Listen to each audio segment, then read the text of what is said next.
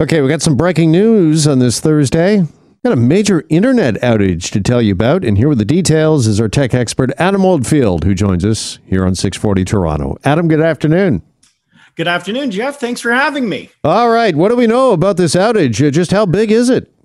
It's massive. And it's, in fact, the third one this year uh, that's happened through this organization, Akamai, which maybe isn't a name many people are very familiar with, has uh, it, it's, it's, uh, let me give an explanation of what is this.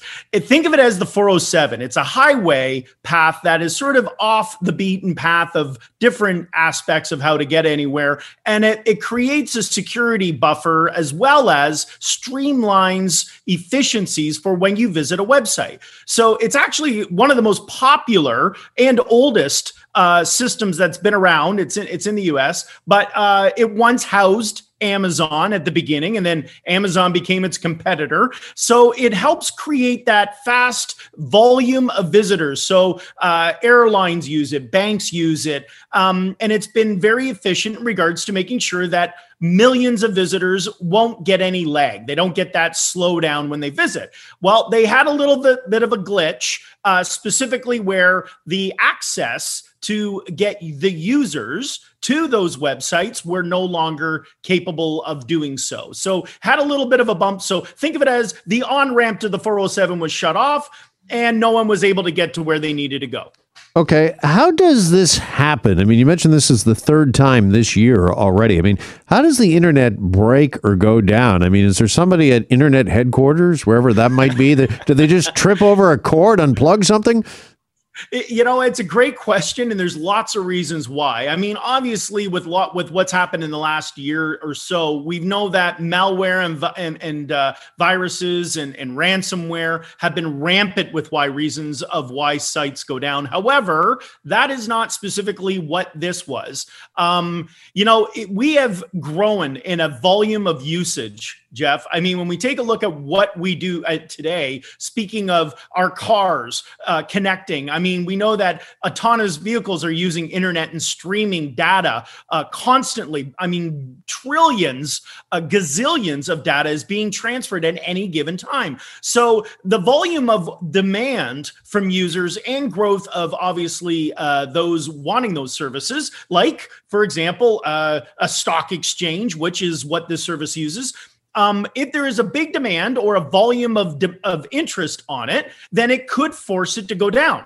Meaning, there's trying to, uh, as an uh, use an example, trying to use a straw to suck up a cherry. It's just it's impossible. There's that many uh, volume of trying to get through a small, small pathway. So uh, one is volume of traffic. Why don't know that will cause one issue. The second issue is power. If the electricity goes off, if there is a shortage, that's another reason it could go off. The third could be a malware issue, ransomware, as I mentioned. Uh, but you know, when you think about how advanced we are using the internet, the internet's really an old operation. We're still using numbers and dots. Um, as much as the World Wide Web, WWW, is how we visited websites, the way to get there is still the same. So, uh, this has been a big ongoing issue when it comes to technological science. It hasn't uh, changed much more than when it did back in the 90s when it really started to ramp up and become popular.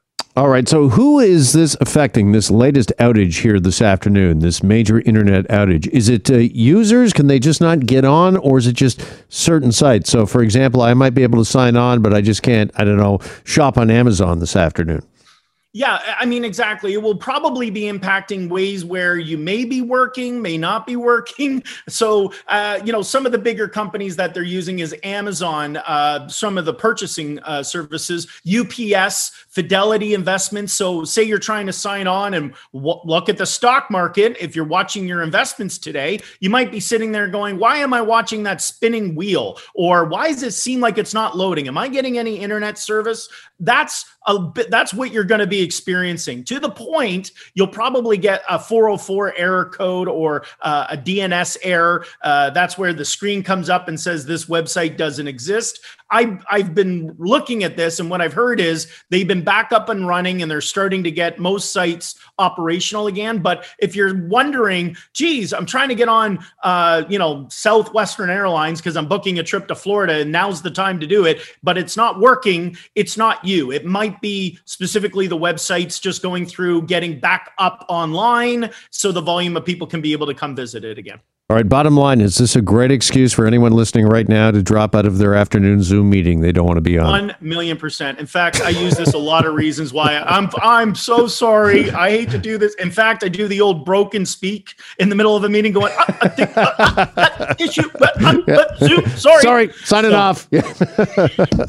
yeah, uh, listen, does this reason. also speak, Adam, to the growing importance of the internet in all of our lives, whether it's professional or personal? And you talked about maybe one of the reasons is it's just getting too crowded out there on the World Wide Web. Is it kind of similar to the city of Toronto as we continue to grow and, uh, you know, those uh, in charge, city council and such, the city of Toronto are trying to figure out better ways for us all to kind of get around, whether it be public transit or, or something else, maybe more people working from home in the future.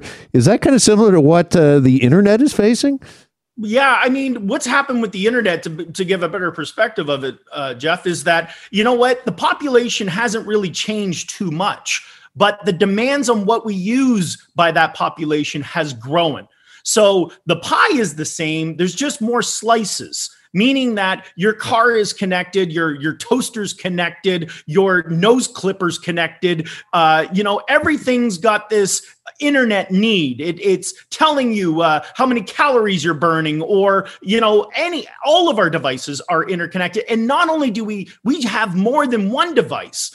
So again, as I mentioned, we're still using the way the internet worked in the 90s to connect but we haven't uh, addressed the volume. Not necessarily that there's so many new people coming online, it's that most people now have multiple demands when it comes to the internet. So those demands are really putting a strain on how can the data be delivered. We talk about 5G and and and soon to be 6G. That's not a topic yet, but it's going to be. But that is all that is is the is the pipeline. That's just the the the highway interface to get it from point a to point b. And and i think this is something that again it's been addressed. I know it's been talked about. I've been following this. And again using the example of the city of toronto how do we keep advancing technology, accepting that we're going to be learning online, working online, but the internet, as as I mentioned, I don't know if it's if it's got enough lanes in the highway to keep the volume of people uh, capable of uh, moving at the speed it requires. You know that is really eye opening because I'd never thought about it like that or in that way. But you're absolutely right. I'm sitting here talking to you. I've got a laptop in front of me. It's hooked up. I've got my uh, iPhone in my left hand. That's uh, online as well.